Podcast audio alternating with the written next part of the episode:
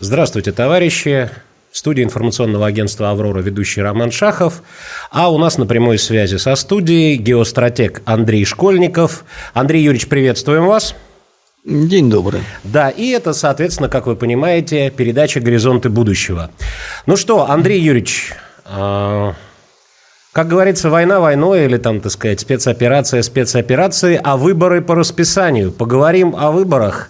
Причем выборы у нас в следующем году не только в США или наоборот не только в России, но и в США, или не только в США, но и в России. И, в общем-то, у вас буквально несколько дней, да, когда, чуть ли не позавчера был пост в телеграм-канале. Кстати говоря, дорогие друзья, подписывайтесь на телеграм-канал Андрея Школьникова. «Геостратег» называется этот телеграм-канал. Очень интересный. Подписывайтесь, оставляйте комментарии, ставьте лайки. Ну и, соответственно, подписывайтесь на все ресурсы информационного агентства «Аврора». Так что не будем об этом этом забывать. И вот э, как раз у Андрея Юрьевича там есть э, текст, называется «Байден и пустота», перефразируя известное произведение, по-моему, Пелевина, да, Чапаев и пустота, если я не ошибаюсь. Андрей Юрьевич, ну так что? Что, у нас, что нас ждет? Какие выборы? Давайте, может быть, попробуем. И через Америку к России. Или как вам удобнее. Или через Россию к Америке. Все-таки в одно время примерно будут э, эти выборы. Ну и, соответственно, вакханалии будет очень много. Да, день добрый, друзья. Давайте все-таки от Америки начнем, поскольку там с точки зрения глобального происходящего в мире процессов, они на первой руке. То есть стратегическая инициатива там, а не у нас это вы должны понимать, поскольку одно дело вести игру, определять ее, менять правила, другое дело, собственно говоря, играть по ним, ломать чужую игру. То есть э, это разные вещи, и мы все-таки не вышли еще на уровень общепланетарного масштаба изменения именно игры. Поэтому выборы, они интересны. Выборы 2024 года, они интересны еще тем, что Джо Байден вновь выдвинулся, собрался идти в президенты. Как не есть... стыдно издеваться над дедушкой. Да, называется есть э, первый раз в виде трагедии, второй раз происходит в виде фарса и комедии. Здесь мы наблюдаем ситуацию, которая, ну, не просто фарс, она выглядит с точки зрения любого вменяемого, адекватного человека, она выглядит очень, ну, неадекватной, поскольку человек с откровенными возрастными деменциями, с органическим поражением уже центральной нервной системы, по которому, в принципе, ну, для анамнеза собрано уже столько фактов и количество расстройств э, психических э, там уже ну, приличное, и он еще раз собирается куда-то идти. И возникает резонный вопрос, э, они там совсем идиоты, что ли, вот, вот как? Не понимают, что человек с таким бэкграундом, с таким количеством проявленных несоответствий образу нормального, вменяемого, здорового человека приходит, ну, это как бы... Как на это должен смотреть э, обычный избиратель? Мы помним в свое время падение Хиллари Клинтон очень дорого ей стоило. То есть вот э, было равновесие и большие серьезные сомнения в ее здоровье, когда, собственно говоря, стало проявляться, они стоили ей э, ну, значимого количества голосов, возможно, и президентства. То есть, как бы такие моменты. И тут откровенно человека, который, э, да, мы понимаем, что если смотреть э, отдельные социальные группы, то у людей возраста больше, более 100 лет э, Байден пользуется стопроцентной поддержкой. Причем эти люди голосуют, э, даже не обязательно приходить на участки, они по почте голосуют, удаленно голосуют. То есть, ну, в Соединенных Штатах есть целая культура различных подтасовок, но мы понимаем, когда говорится о том, что нельзя допускать, Соединенные Штаты ругаются, что вот кто-то вмешался в их выборы. Так вся система американских выборов построена на то, что в нее можно вмешиваться. Это правила игры. Если ты достаточно хит, хитер, смог подстроиться так, что тебя не поймали, это допустимо. То есть тут э, все очень четко, и сама система так построена. Поэтому в Америке мертвые души очень активно голосуют за демократов. Ровно так же, как э, республиканцы очень виртуозно нарезают, ну, пользуясь тем, что они являются большинством в различных, ну, в большей части э, штатов, очень виртуозно нарезают округа каждый раз, переделывая их. И получается, что, например, в округе, где побеждают э, демократы, там демо, за демократов голосуют 90%. То есть он так порезан.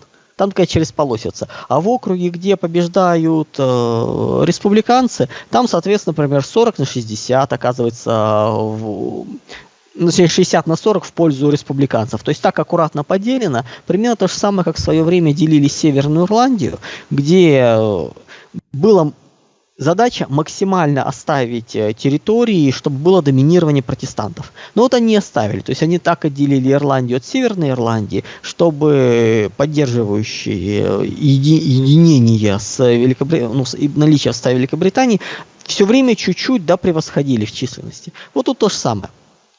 Поэтому мы понимаем, что система увлекательная, система веселая, но даже в такой системе есть предел э, устойчивости, предел идиотизма. И появляется картинка, когда человека находящегося в очень тяжелом состоянии и по физиологии, ну, здоровья уже вот такое, и психическое состояние. То есть это уже откровенные деменции причем серьезные деменции. То есть вопрос идет даже не о том, сможет ли он пойти на второй срок, вопрос и о том, выживет ли он в принципе до этих выборов. То есть в его чисто, чисто физиологически, да. Конечно, да, да, конечно, да. да. То есть, э, да, были в истории Соединенных Штатов э, президент, умирающий на своем посту, но вот чтобы вот так издеваться, и вроде кажется, ну что, в демократической партии нет, что ли, никого, кого можно было бы направить э, можно было бы поставить на замену? Ну, значит, получается нет.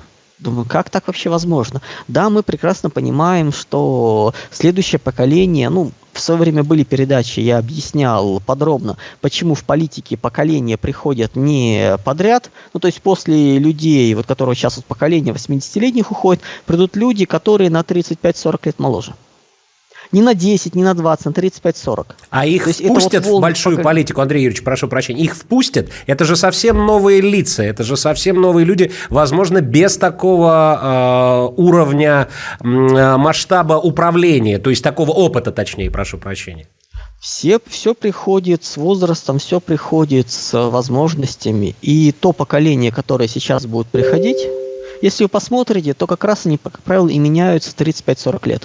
То есть с увеличением возраста, с увеличением э, того, что и здоровье поддерживается, другие изменения стали. Передача от деда внуку, условно, уже является нормой. То есть в обход родителей. Если мы посмотрим по большим капиталам, семьям, по компаниям, это является уже нормой, потому что разница уже большая. Человек до 80-90 лет остается в ясном уме и здравой памяти при надлежащем уходе за собой, при интеллектуальной деятельности, при, собственно говоря, правильном отношении к биохимии. То есть не в том смысле, что ЗОЖ и все. Нет. Э, в смысле в том, что не заниматься чрезмерными вещами, то есть ограничивать аккуратно а разносторонние разные виды деятельности, максимальное удержание мозга в тонусе. То есть ну, много чего можно сказать на эту тему. Но смысл в том, что это нормально. И возникает вопрос, кому передать. 60-летним, там 55-летним, которые в принципе всю жизнь были на вторых ролях. Их никогда не пускали на первые роли, потому что на первые роли ставили как раз людей из поколения, которое уходит. Человеку намного проще поставить своими заместителями и взаимодействовать с людьми из своего поколения, своей культуры, своего понимания. То есть люди, которые выросли на одном и том же, у которых единые коды, единые смыслы, ценности – которые понимают друг друга. Они росли в одних условиях и, и как правило, даже у, у одних и тех же учителей учились, проходили через одни и те же испытания, одни и те же проекты, то есть у них много общего. Они друг друга знают, они понимают на реакции. Когда мы берем разницу в поколении, ну хотя бы там 5-7 лет, это нормально. 10 лет уже начинаются сложности. Это уже другие культурные коды. Даже на уровне ну, вот восприятия периодически с интересом, например, наблюдаю, когда люди, там, мужики женятся на женщинах лет на 20-30 моложе. Ну, замечательно, вы говорить о чем будете. Это настолько разные уже культуры пошли, культурные коды, что именно процесс взаимодействия а, на уровне, ну, все же не сводится к э, физиологии. Должно быть более широко, более подробно. более комплексно, а это разные поколения, разные восприятия. Вот я с трудом представляю, например, о чем сейчас говорить с там, 20-летними именно вот э, на бытовых обычных вопросах, по культурным кодам, то есть как это может быть. То есть вот лет 10 еще ладно, то есть поколение нормально, но больше уже тяжело. Вот во власти примерно так же. Люди стараются ставить вокруг себя, когда они на пике, когда они энергичны, когда они делают людей своего возраста. Конечно, конечно. И получается ситуация такая, что вот люди 80-летние, которые сейчас уходят и в Соединенных Штатах, да и у нас это поколение, примерно синхронизация, кстати, поколением была, это не является нормой. Для разных стран это бывает по-разному. Это чисто внутренние события. В одни, у одних стран, например, сейчас поколения могут быть, которые к 80 подходят, других 60, третьих 50 лет, где-то уже поменялись. То есть это внутренние циклы именно конкретного государства, конкретного общества, этнической системы.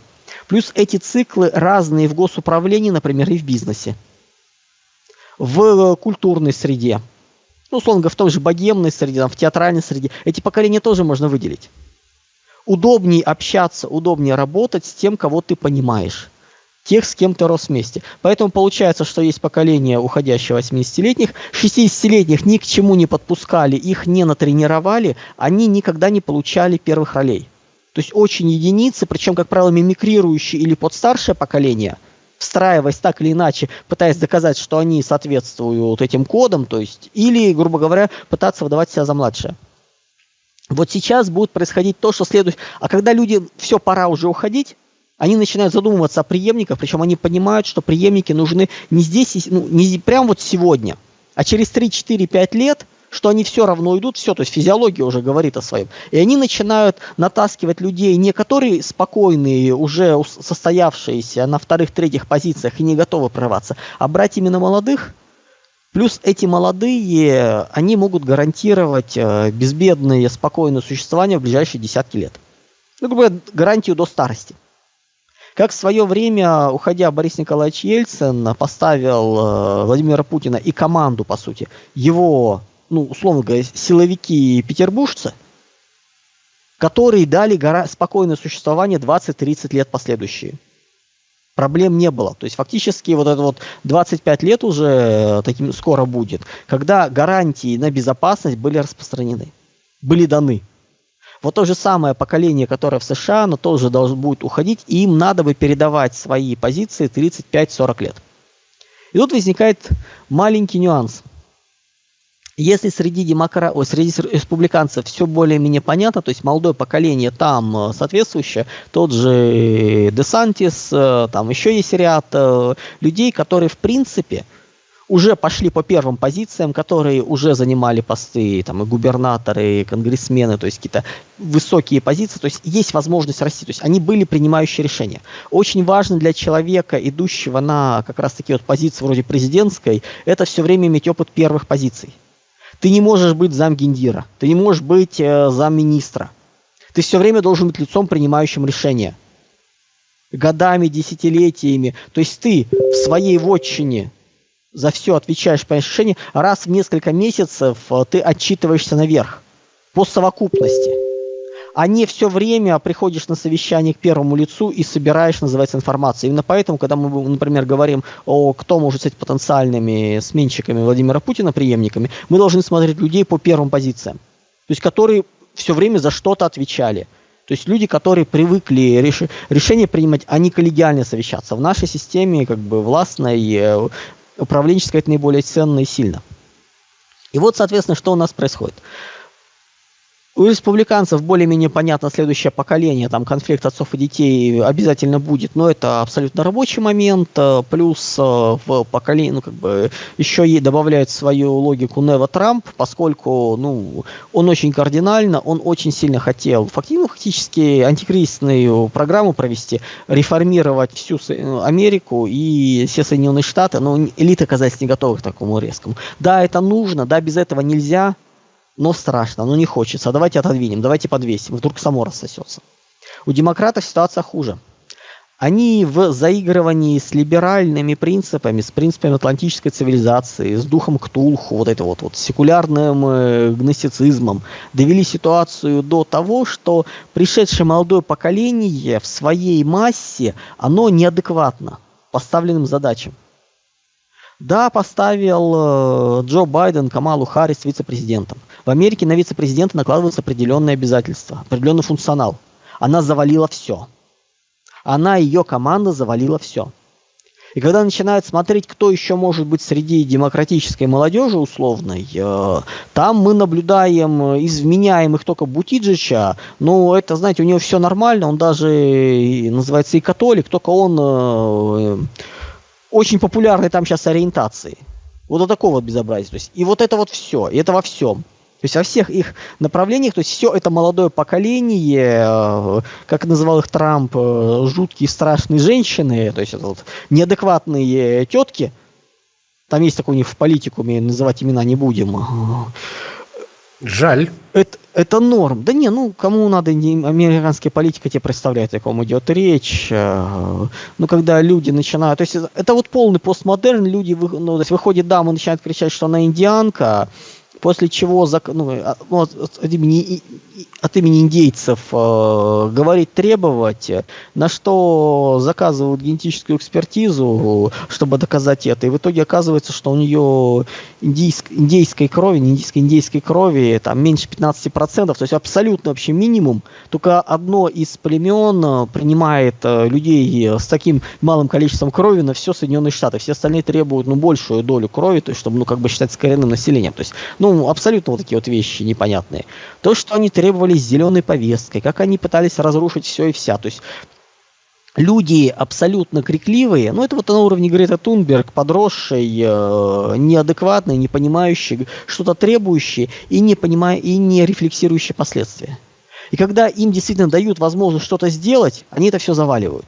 Вот основная масса демократической молодежи из этого поколения 35, э, там, ну как 35-45 лет, они вот такие.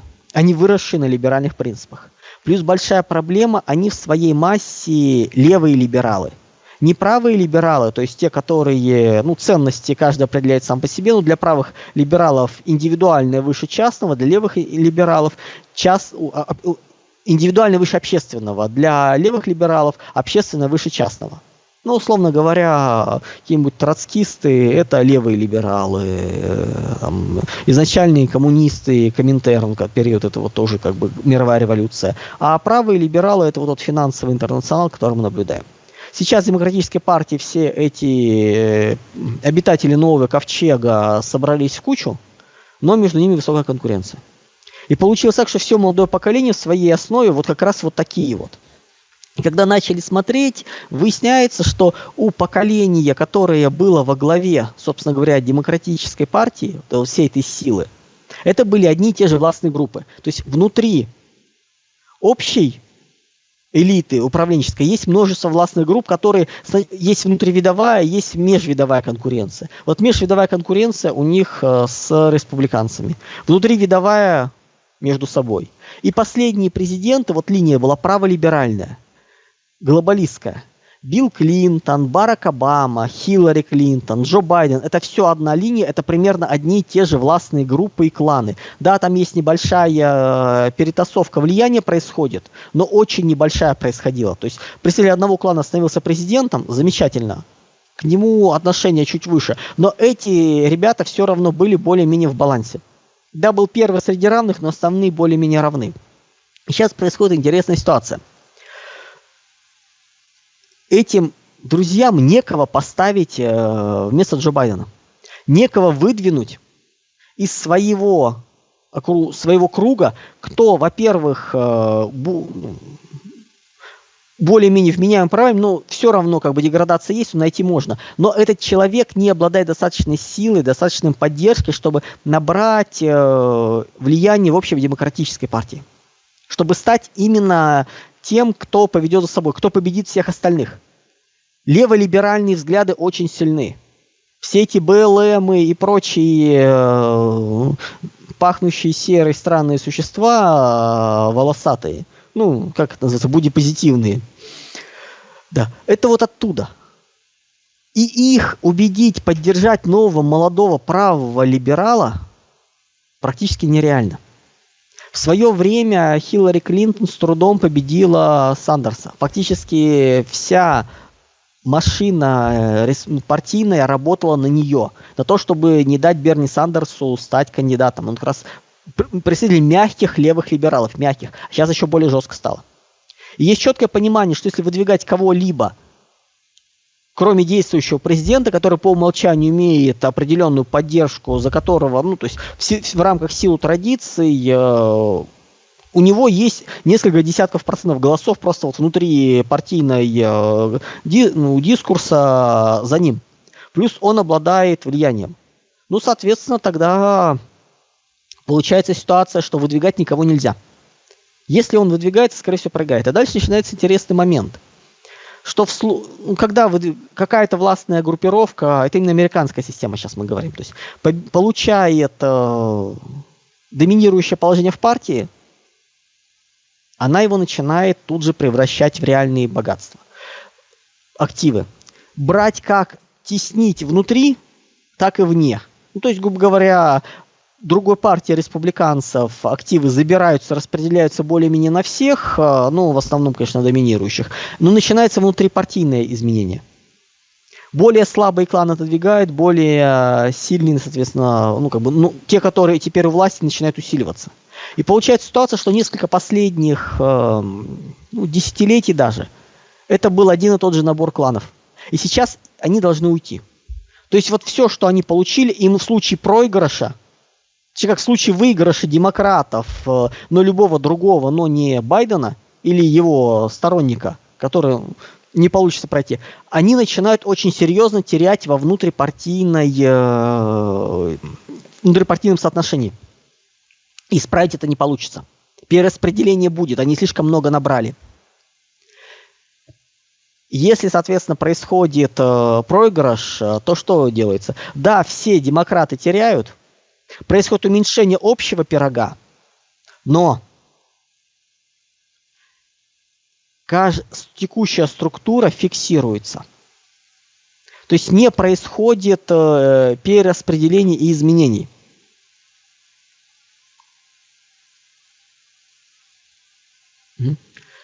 То есть что у нас получается? Если ситуация поменялась, пришли новые, то эти новые начинают э, брать во внутрипартийном консенсусе власть. Внутрипартийной ситуации власть. Если остается старая ситуация, то есть если Байден выдвигается и проигрывает, они теряют значительно меньше, чем если выигрывает любой другой демократ. Причем неважно даже, будет ли это левый либерал, или это будут другие кланы праволиберальные вроде Кеннеди. Да, Кеннеди сейчас выходит, причем политика Кеннеди это фактически политика анти-Байден. Ну, то есть он критикует практически все, что предлагается Байденом, то есть аккуратно с позиции более центристских, а, более правых, убирая перекосы. То есть он пытается именно расшатать с другой стороны его позиции. Да, идет заигрывание с левыми, то есть там красиво, но очень аккуратно. То есть нет перекосов, нет э, этих истерических вариантов. То есть это такой вариант э, праволиберального изоляционизма. И получается, что в этой ситуации сейчас ввязываться вот этим вот условно там сторонников Клинтона, э, Байдена, Обамы, вот те, кто властные элиты, кланы за ними стояли, которые их субсидировали, которые получают больше всего, ввязываться внутри партийное противостояние, это смерти подобно. То есть влияние сократится в разы. Поэтому лучше поставить Байдена, который, э, скорее всего, за счет административного ресурса побеждает внутри, в партийном э, съезде, несмотря ни на что. Ну а дальше, называется, выиграет он, проиграет, уже не настолько принципиально.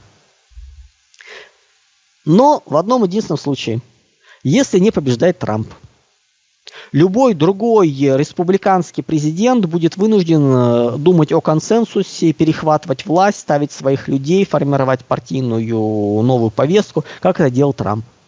Поэтому, если Трампа отодвигают, то текущие лидеры демократической партии вполне будут готовы эти выборы просто отдать. Для того, чтобы пришел Десантис или кто-то еще из республиканцев. Но об этом много говорится, что вот именно только Трамп может быть бескомпромиссен, именно его фигура. А если кто-то другой, Десантис или еще там кто-то, то демократы могут пойти на какой-то консенсус, и, в общем-то, мало что изменится, если придет, так сказать, номинальный республиканец э, на президентский пост в США, мало что изменится, по сути.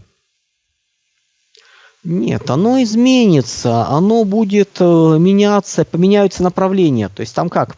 Фактически линии движения, траектории будут меняться, цели будут меняться. Но за счет того, что выборы происходят очень часто, за счет того, что между выборами еще есть промежуточные парламентские выборы, которые перекашивают карти... ну, перекошивают картину, не дают возможность. Это постоянные предвыборные изменения. И никак не по-другому не сделаешь. И фактически получается ситуация, что да, направление движения изменено, но оно меняется плавно, поэтому тра- общую траекторию в следующий раз опять перехватывают и возвращают обратно. То есть там, где нужно было резкий поворот и уходить на другую траекторию, идет плавный разворот, который не успевают довести до конца, происходит изменение, необходимо опять выиграть выборы, внимание все туда, скорость замедляется, разворот, и опять все остается в рамках траектории. Ну, то есть, по сути, это не дают э, президенту не дают выигравшей партии что-то кардинально изменить. Окно возможностей очень маленькое. После разгрома, по сути, э, Трампа в конце 2020 года, полгода у Байдена были развязаны руки, и они творили внутри страны все что угодно. Потом это все закончилось. Причем это было необычно, это была очень жесткая зачистка. Как правило, таких не происходит. То есть, ну вот, и ничего. И опять называется болото, и опять это не вытолкаешь. Поскольку решение о судьбе Америки принимается в рамках консенсуса. Общепартийного, большого, элитного, то есть условных порядка 10 тысяч человек в рамках неких внутренних правил нахождение баланса взаимоотношений определяют, куда двигаться. В рамках правил игры под названием выборы. Вот и все. И у нас получается ситуация, что в принципе э, субъект общие демократы он не сформировался. То есть он сейчас рассыпается все больше и больше. Победа демократической партии перестала быть э, важной в рамках личных индивидуальных интересов. Клановые интересы превысили общепартийные. И это мы сейчас именно и наблюдаем э, среди демократов по движению Джо Байдена.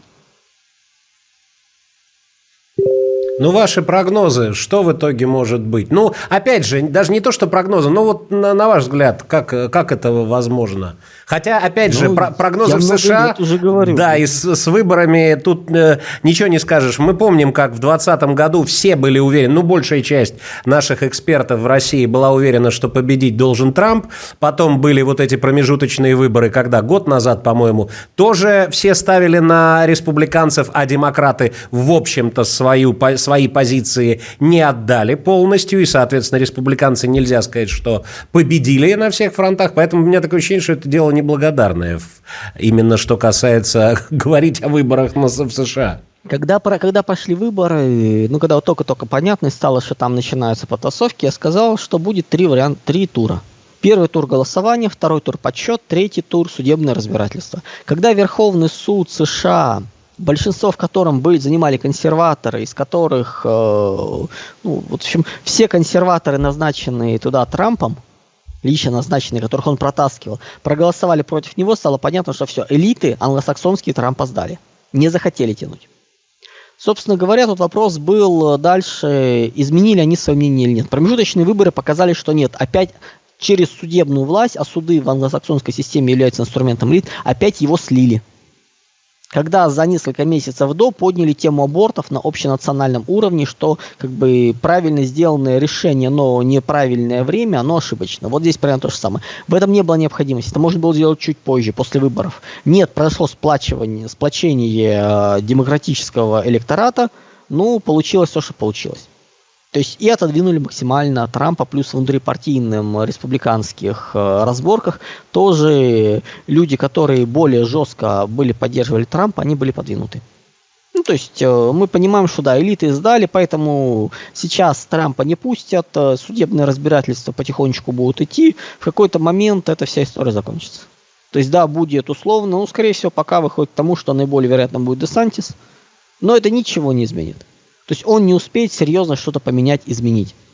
То есть и Америка идет на конец Америки отцов, Америки отцов-основателей на формирование Большой Америки. То есть точки э, ну, выбора будут пройдены таким образом.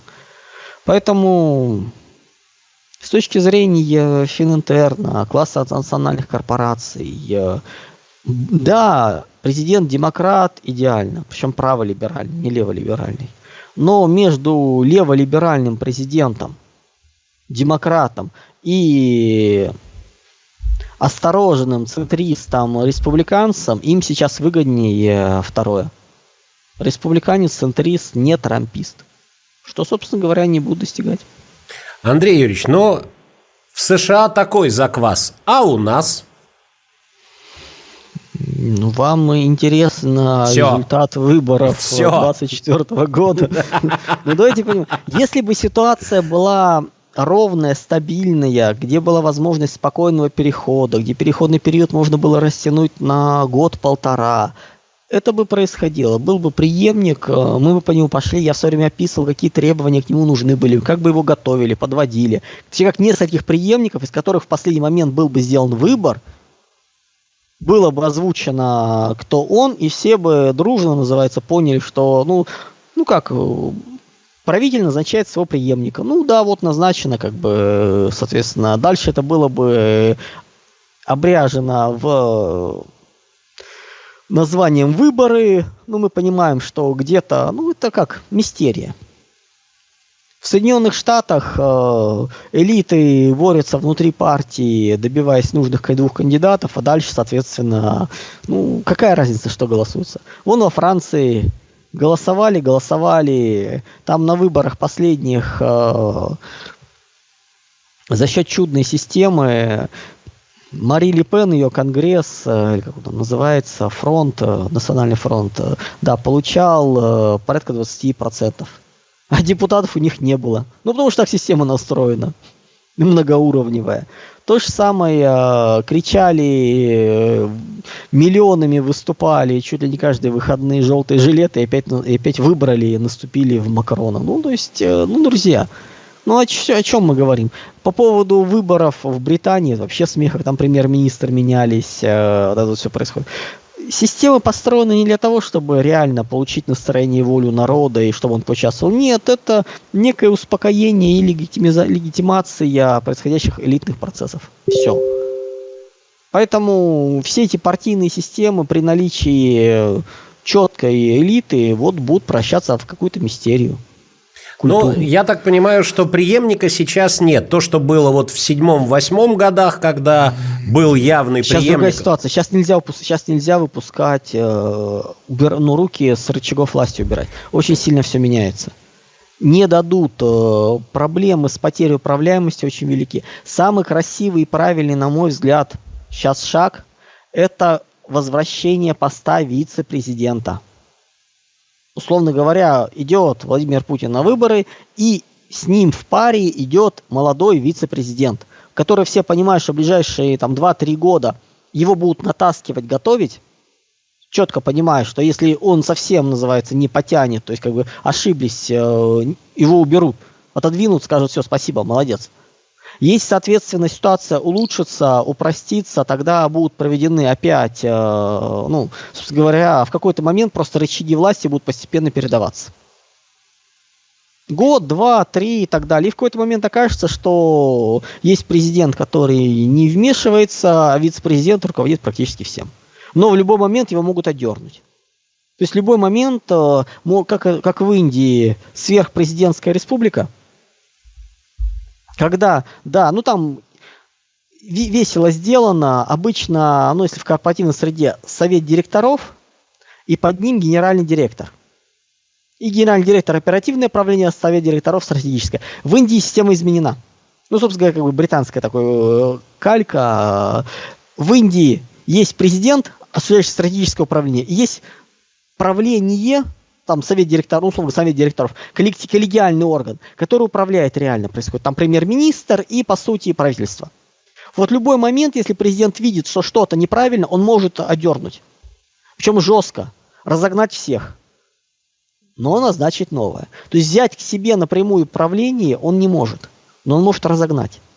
Грубо говоря, такой надзорный орган, это абсолютно законно. То же самое система каскадируется дальше там, фрактальным способом в Штаты. То есть есть представитель э, сверху назначаемый, который курирует. В обычной жизни премьер-министры штатов э, самовластные, э, князьки, парламенты сильны, все делается, но до неких границ. Чуть что, сразу принимается решение, они оказываются разогнаны. Но оперативное управление сверху никто не лезет.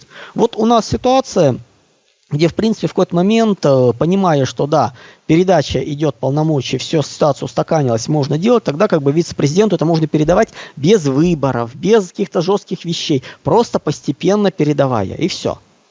Ну а дальше э, слова, которые Ельцин не говорил, но все запомнили, я устал, я ухожу. Андрей, там, Андрей Юрьевич, это выдал. а у вас есть, э, не, ну не то, что у вас есть, как вы считаете, есть ли человек, который мог бы, э, скажем так, справиться вот сейчас в наших э, элитах, в наших верхах с ролью вице-президента?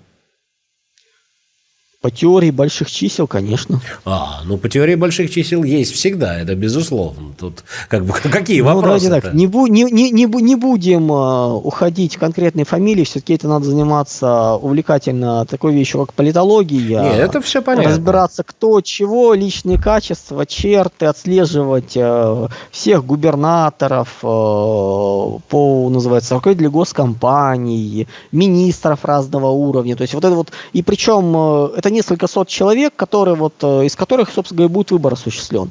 Смотреть, кто из них подходит э, по там, формальным критериям возраста, опыта, прямого, движ... прямого управленческого опыта, то есть много чего. Из этого исходить, какие проекты человек делал, каких он взглядов придерживается изначально, какой за ним, извините, э, компромат на него накоплен, просто для понимания. Но поскольку любой человек из спецкодом контрразведки, который сталкивается с человеком, у которого нет компромата, он начинает напрягаться. Непон... Он непонятен. Значит, что-то может быть спрятано такое, что непонятно. То есть, если у человека есть какие-то, ну, ну все называется, кто-то периодически изменяет э, жене, кто-то, соответственно, какие-то э, там хобби мелкие подарки там на уровне взяток берет, но в рамках нормы. Кто-то еще что такое. Эти люди понятны. Кто-то периодически там напивается, то есть. А когда человек абсолютно идеален, возникает вопрос, а не скрывает ли он что-то более серьезное? И не пытается привлечь, не привлекать к себе внимание.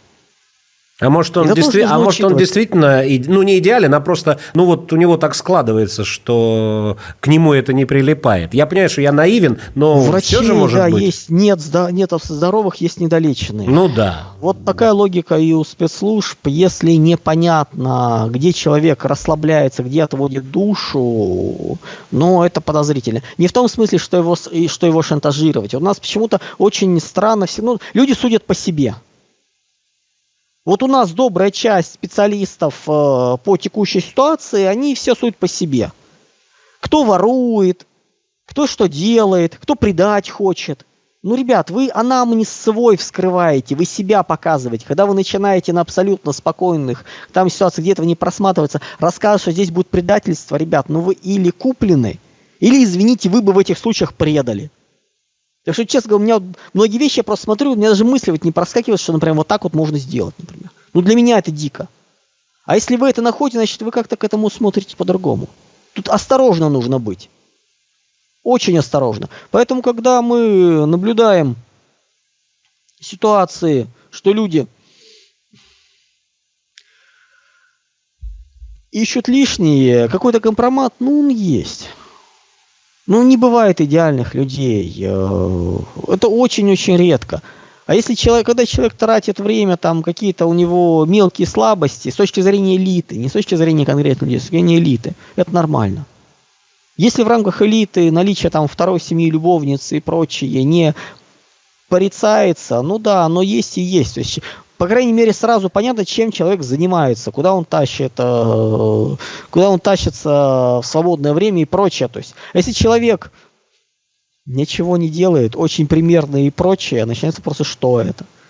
Где это? Где то место, где он отдыхает душой. Его не нужно этим шантажировать. Нужно просто понять, что у него нету никаких других дурных мыслей. Ну как, когда люди шли, это, это, белые билеты получали в свое время. Ну, просто у меня образование третье психология, и называется, все равно разговаривая как чего, и у кого-то возникали вопросы, вот пойти, ну что, ребят, что за бред? Прийти, дайте мне автомат, я сейчас всех постреляю, да боже упаси. Таких дебилов э, моментально диагностируют, э, маниакально-депрессивный психоз замечательно отлавливается, лечится. Э, ну как не лечится, его можно поймать, разобрать. В конце концов, тебя всегда встребат. Много хуже, если человек приходит и сидит, там, доктор, вас что-нибудь беспокоит? Человек, доктор говорит, что-нибудь беспокоит? Да нет, доктор, все нормально, вот знаете, я только не могу понять, э, а как относить, как, как вот вы относитесь к пониманию воли у Шопенгауэра в его изложении к современному миру и к тому дискурсу общественно-политическому, который у нас сейчас происходит? Это же может абсолютно по-другому сложиться и привести к изменениям. И дальше такого вот бреда, абсолютно тихим, спокойным тоном, с непониманием слов, все, ни один вменяемый психолог в военкомате такого не пропустит. Это сразу на обследование. Ты не знаешь, что этот дебил в любой момент может реально вот быть больным. Там шизофрения, шизоформия, шизофектная симптоматика, что угодно вылезет. Он в любой момент может взять автомат и пострелять. Причем без подготовки, как медведь. Чем медведь очень э, не любят его дрессировщики. Он нападает без подготовки, не подавая сигналов. Львы, тигры и прочее, по ним видно. Медведь просто бросается. Вот это вот шизика, ты не знаешь, что от него ждать. И это на обследование. И вот это вот сразу белый билет, что-то подтвер... если что подтверждается. Причем, а если человек еще несет этот бред, то есть там не выловишь его, там органики нету. Надрессированный вот, вот так вот. Да, это тут же белый билет, тут уже закрытие всех карьер, возможностей и прочее, но дебилов хватало. Вот никогда, честно говоря, не понимал этого. Ну, то есть, вот, вот, вот ну, ну ладно. И поэтому, когда мы начинаем говорить там о наличии какой-то какого-то компромата, он для понимания нужен. Что это за человек? Человек, который раз в две недели вырывается на рыбалку, на рыбалку там до поросячьего визга нажирается. Да, понятно. Человек, который очень тихий, хороший, э, блин. Может, он маньяк какой-то. Давайте покопаем поактивнее, посмотрим. Поэтому, ну, кто же его знает? Нужно быть очень, э, ну, как бы и политологом, э, таким вот именно, который все это отслеживает, отлавливает, слухи все эти собирает, где чего, как, примерно картину представляет, кто есть человек. И так дальше уже можно смоделировать, кто подходит, кто не подходит. То есть смоделировать, скопировать работу кадровых служб, в принципе, не так и сложно. Там набор маркеров понятен. Не будем сейчас это обсуждать, как бы это отдельная их работа, ну, неважно. Но если ты захочешь этим, ты это вытащишь. А теперь вопрос, а зачем мне это? От того, что будет конкретный человек, что-то в геостратегии изменится? Да нифига. Есть аттракторы, соответственно, траектория поменяется, но траектория и так будет понятна, то есть заранее мне это знать, да какая разница. Плюс сейчас нет определенности. По-любому есть э, минимум с полдюжины человек, который, каждый из которых может стать преемником. Их надо отфильтровать. Для того, чтобы прийти к нему пристроиться, а зачем? Ну, нет у меня желания строить э, чиновничьи административные карьеры и прочее. У меня жизнь э, есть чем, называется, заняться. Тоже смысла не вижу. Поэтому, плюс, ну, еще раз говорю, их несколько человек сейчас. Из кого можно выбрать? Из кого будет выбор? Да, тут же прибегут куча людей, которые найдут у себя цитаты, что именно они его, политологов, видели в качестве преемника. Ну, давайте так. Э, во-первых, будет куча людей, которые всех видели в качестве преемника, где тогда цитата будет. Во-вторых, будут люди, которые тупо гадали. Определенности сейчас нет. Даже сам Владимир Владимирович Путин не знает, кто будет преемником. Конечно. Не, не пальцем в небо. Случайный выбор из э, там, ну, полдюжины, может больше вариантов. Эти варианты можно отобрать, э, посмотреть, э, занима, долго этим заниматься и дальше отслеживать, как вот они вот э, там такие, как на ипподроме, кто как бежит. Ну, это надо. Мне нет. Причем я, я искренне не понимаю, как бы людям, которые не находятся в этих играх, ну нафига это? Это точно. Ничего не измените, да, да. Это точно. Да, и вот сейчас вот слушая Андрея Юрьевича и как раз вот по поводу людей с а, определенными компроматами, и на которых вроде как нету компромата, вспоминается наш великий классик Антон Павел Чехов, который писал и который говорил о том, что если человек не пьет, тут два варианта. Либо болен, либо сволочь. Ну что в принципе, можно и так. Красиво, лаконично. С Антоном Павловичем трудно поспорить особенно. Нет, спорить можно. Как бы, как и любая пословица, как и любая краткая мысль, она вне рамок контекста, ее можно оспаривать. Ну, классический пример, когда он называется, самый простой, пословица. «Сделал дело, гуляй смело, работа не волк, в лес не в лес бежит». бежит да. Абсолютно противоположные смыслы. Выбирается по контексту, когда нужен какой-то конкретный результат. Все. Логично. Андрей Юрьевич, спасибо огромное. В любом случае, как всегда, очень познавательно, интересно. И будем смотреть, будем наблюдать, что На же все-таки... На следующей неделе я не знаю, получится или нет. Я с вечера вторника в Питере мотаюсь. В отъезде. Там, да, хорошо, да, да, хорошо. Будем, там, будем да. по ходу э, разбирать. Да, э, посмотрите, угу. э, у Андрея Юрьевича в телеграм-канале есть вся информация по поводу его поездки в, Пи, э, в Санкт-Петербург, и, соответственно... Не, не вся, только, на, только выходные. Только, ну, я имею в виду вся информация там, по... Там, по-моему, места уже, там, по-моему, места А, уже, уже все заняты. Я вот узнавал, да, да, да. Ну, вот там, видите, как... значит так. В любом случае, подписывайтесь на э, телеграм-канал Андрея Школьникова «Геостратег». Смотрите, слушайте Анализируйте, наблюдайте, смотрите «Аврору», слушайте «Аврору», подписывайтесь на «Аврору», конечно же. Ну и, соответственно, будем смотреть дальше и будем стараться видеть а, дальше да, горизонт, горизонты будущего. пока называется второе из доп. издания есть как раз и тоже. Это и еще и книжки Андрея Школьникова, которые да, можно да, приобрести тоже и через информационное агентство «Аврора». Да, все ссылки будут под нашими роликами. Да, там а... смотрите, да, я думаю, там спеха особого нету. Скорость разбора их не такая, как первая была партию, когда, но все равно тоже как бы так прилично. То есть э, не затягивайте. Треть, ну, как бы, третий раз допечатывать я не уверен, что это будет скоро, поскольку я все-таки хочу дописать ну, вторую книгу такого же масштаба, но 23 года по 30-35 год, то есть как бы я все больше склоняюсь к такому периоду. Именно детально уже здесь она будет по размеру масштаба такая же, будет, ну как, расширять первую, дополняя ее детально уже поработано. Убираем э, вещи, которые уходят на 40-е, 50-е, 60-е годы. То есть именно здесь, сейчас. То есть оно сужено получается, не настолько красивые варианты есть. Но все-таки, ну, одно дело широту ты до конца века смотришь, какие там красивые могут быть сценарии, сюжеты выскочить. Другое дело, что-то здесь. Поэтому я не уверен, что третье доп. издание буду делаться рано, то есть, ну, если только там уже попозже. Пока сейчас как бы оно вот... Э, я занят именно написанием этой книги. Геостратег Андрей Школьников а, был у нас сегодня на прямой связи в передаче «Горизонты будущего». Ее провел эту передачу ведущий Роман Шахов. Еще раз повторяю, смотрите «Аврору», слушайте «Аврору», подписывайтесь на «Аврору», подписывайтесь на все ресурсы а, Андрея Юрьевича Школьникова в Телеграм-канале, в Ютуб-канале, в Дзене, где угодно. В любом случае, до новых встреч. Андрей Юрьевич, спасибо большое. Всех благ.